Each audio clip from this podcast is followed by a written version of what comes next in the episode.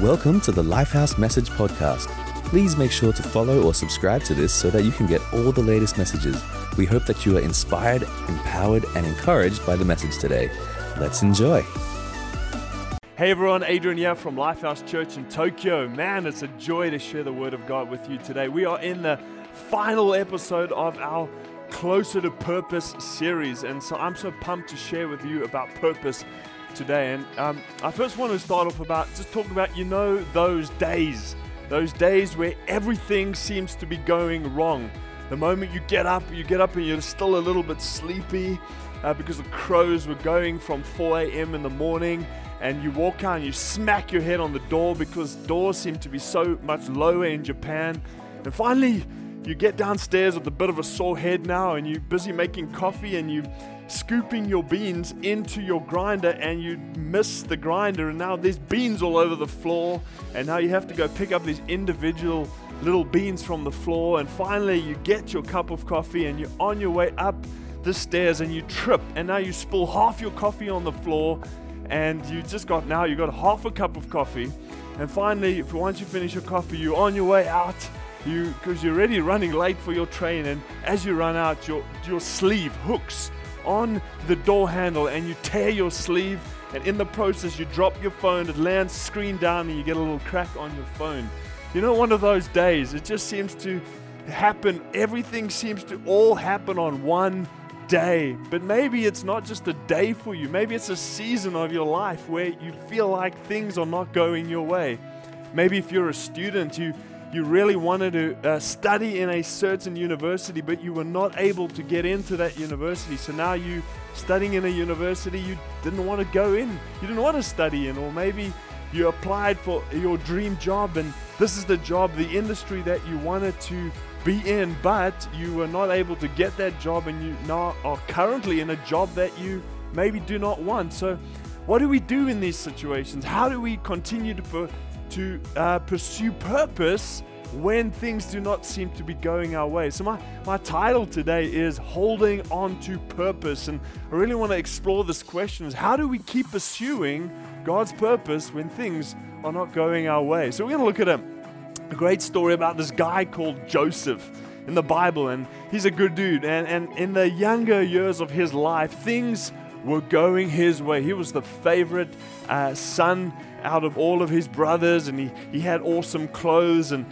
he had God had given him a big dream and a vision of he was going to be a man of influence, he's going to be a leader and so he was full of vision, but there was a turning point in his life where everything started going downhill for Joseph.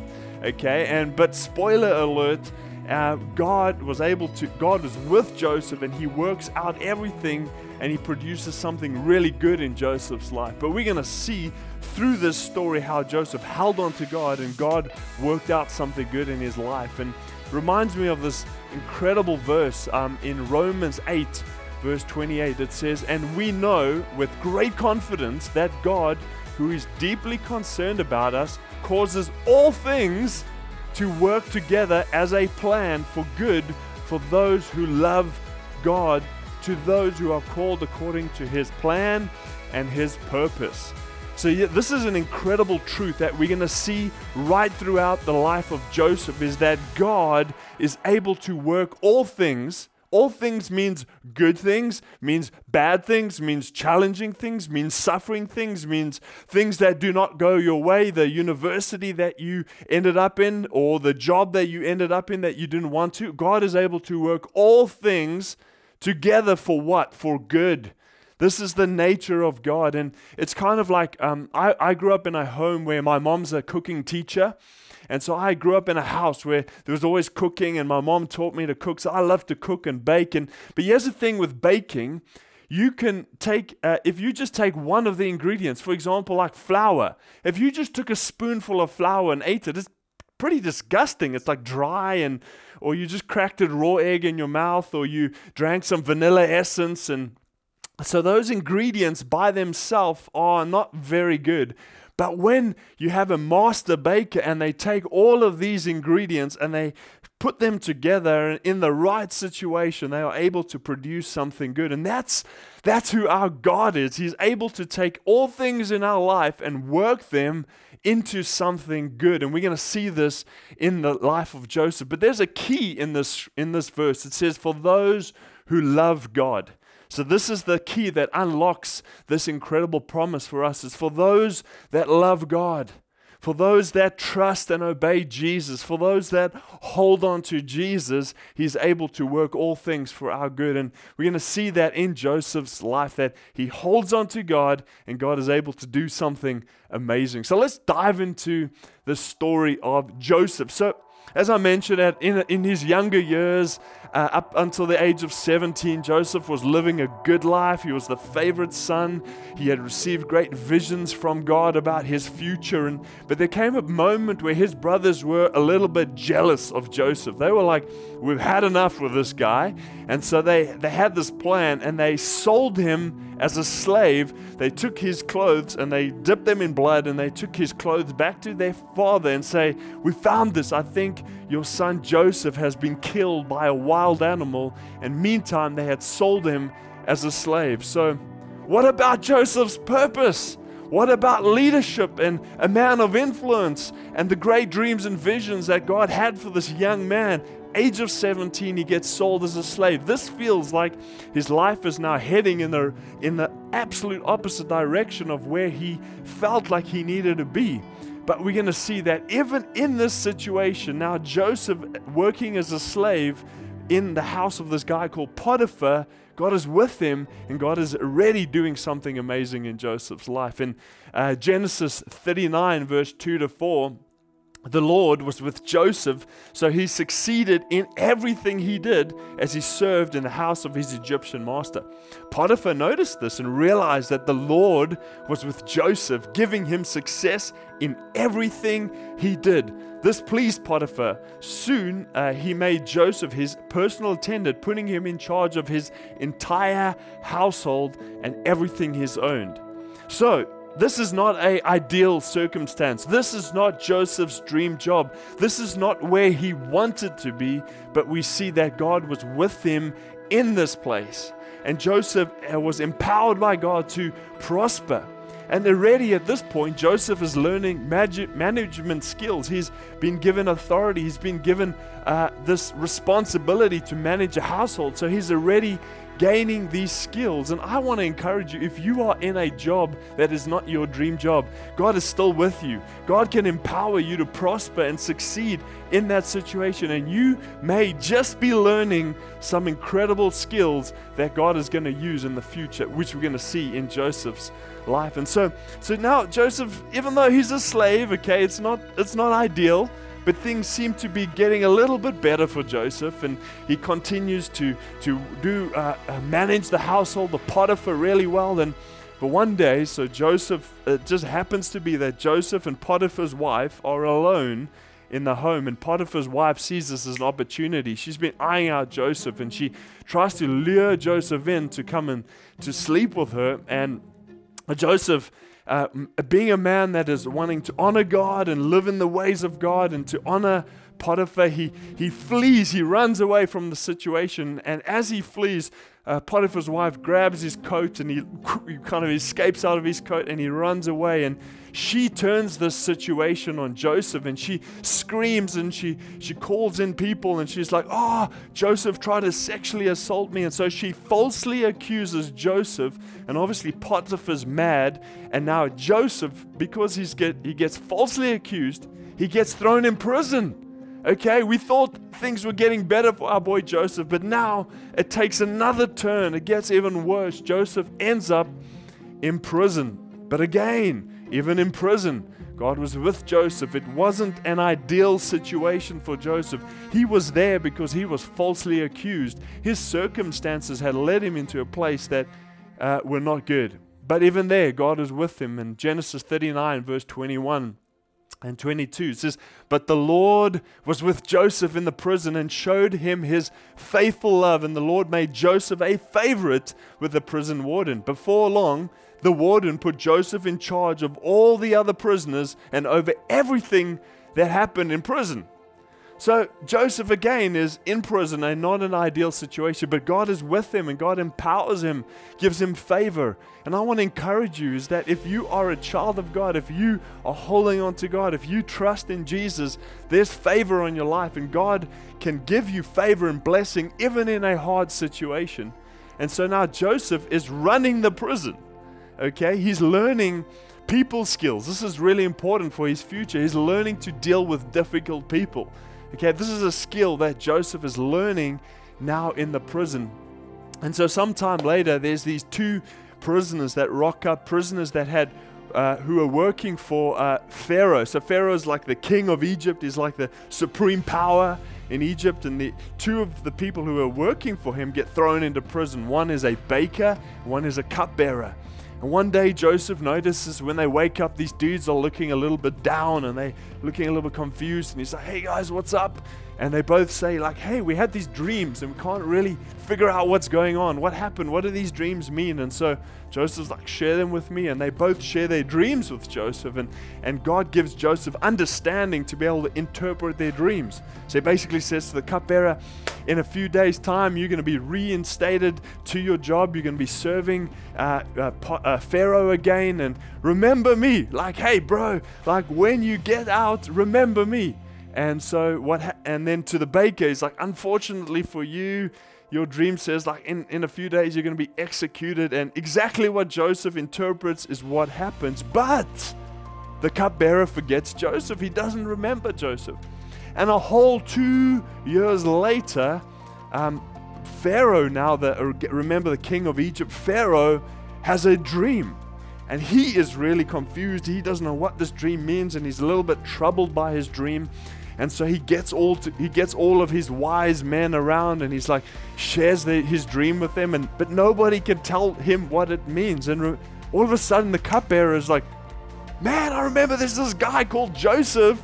in the prison and he tells Pharaoh like hey when I had a dream he interpreted and he was able to help me and so they call for Joseph now Joseph is at this point Joseph is 30 years old this is 13 years later because he got sold as a slave at 17. 13 years later, he gets called to come and stand before Pharaoh. And Pharaoh shares his dream with Joseph. And God gives Joseph the understanding of Pharaoh's dream, but also a plan of what to do about what God is showing Pharaoh. So basically, Joseph says to Pharaoh, What God is showing you is that for the next seven years, there's going to be an, there's going to be incredible prosperity and blessing in in your nation, Egypt, but followed by that, there's going to be seven years of a severe famine and drought. And so we need to start preparing now already for the next seven years. We need to start storing up grain. We need to build big storehouses. We need to prepare for seven years of famine.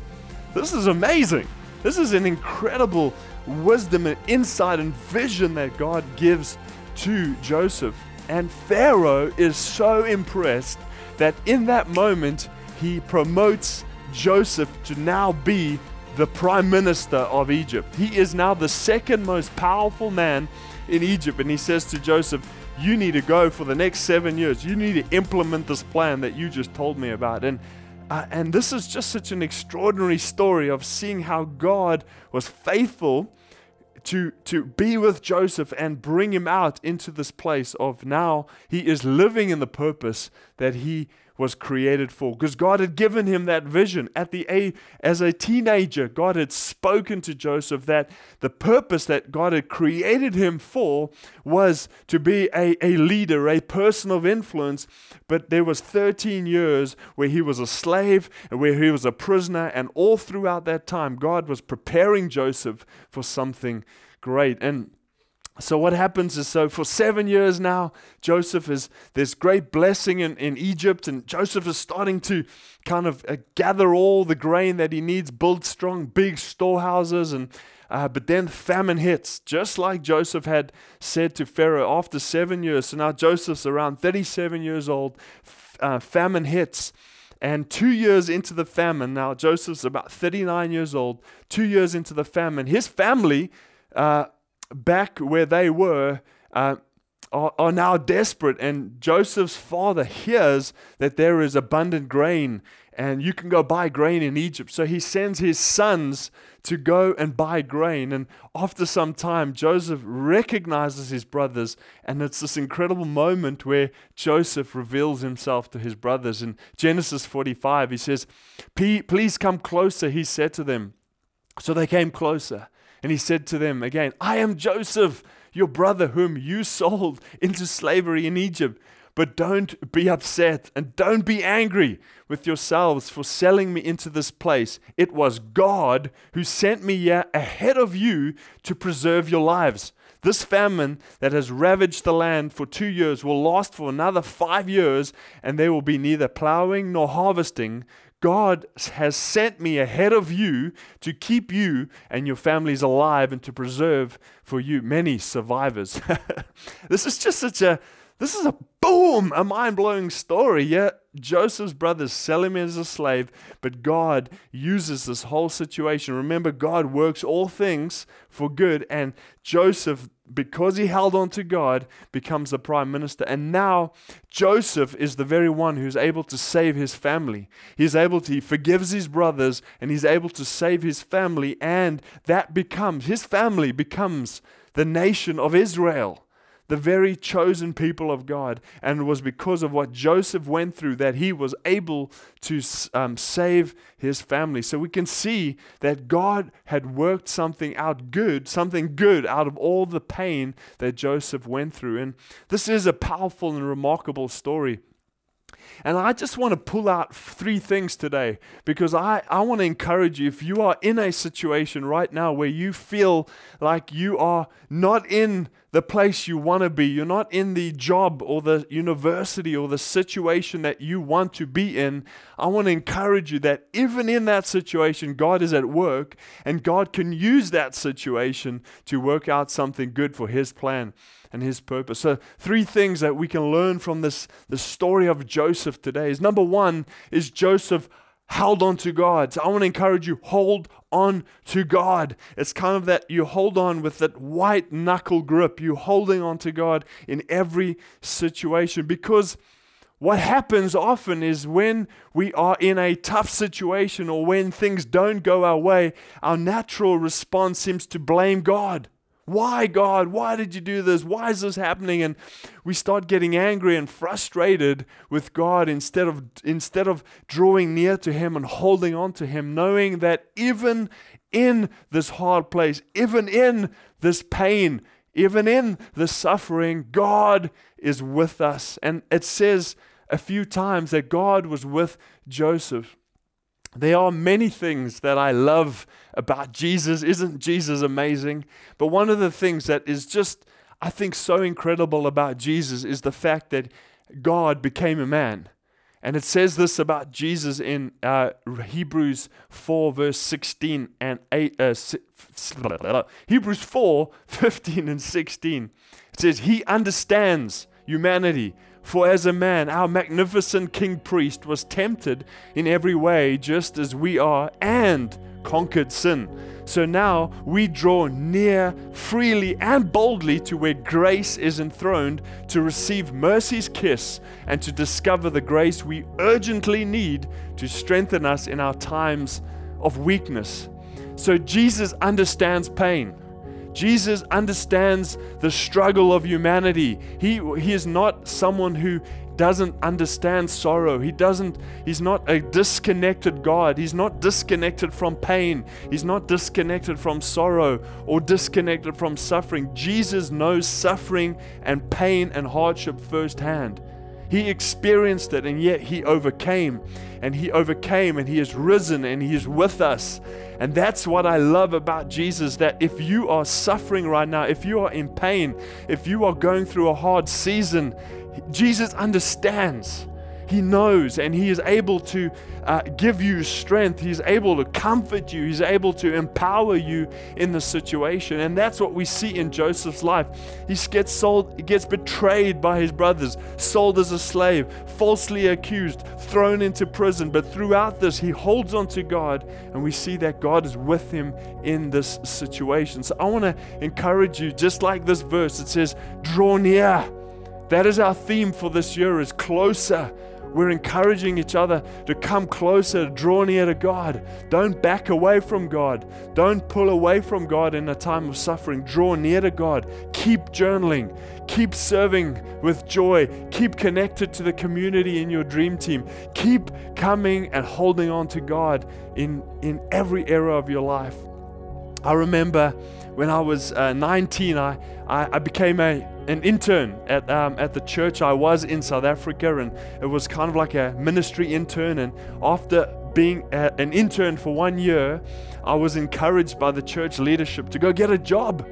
And, and so I ended up getting a job um, uh, in a, a as an intern again, but this time in a kitchen company. I learned uh, the trade of how to build and design and manufacture and install kitchens and bedroom cupboards and bathroom cupboards. And, and I did that for two years. And I remember feeling like so frustrated. I'm like, but I, I feel called to be a pastor and I want to be in ministry. And here I am covered in sawdust in a factory building kitchens. This is not what I want to do and yet uh, and and every job is is honorable but for me personally it's not where I wanted to be. But I remember just holding on to God remaining faithful. I continue to serve faithfully in church. I continue to uh, to journal continue to serve with joy. And I and I really believe those were two of the most significant years of my life where God taught me God grew me God developed me as a leader. And if you if you look back at Joseph's life when he was um, he, his, his call was to manage a nation.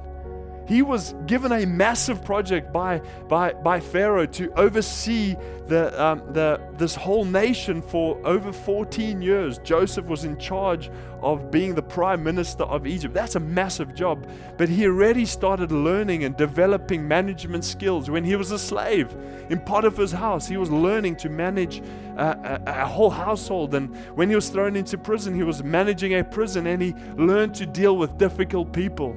And so he was able to do that. These were skills that he learned.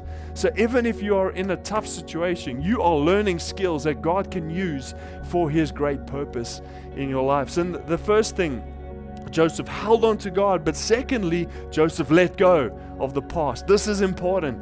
Joseph had so many opportunities to be angry. He could have been angry with his brothers. Why did they sell me as a slave? He could have been angry with Potiphar's wife. She falsely accused me of sexual assault and I got thrown into prison. He could have been angry at the cupbearer. I helped you, bro, but you forgot me. He could have been, he could have walked around like a victim. Everybody hates me, everybody's against me, and all things are going against me. And he could have just walked around bitter and angry. But Joseph learned how to let go.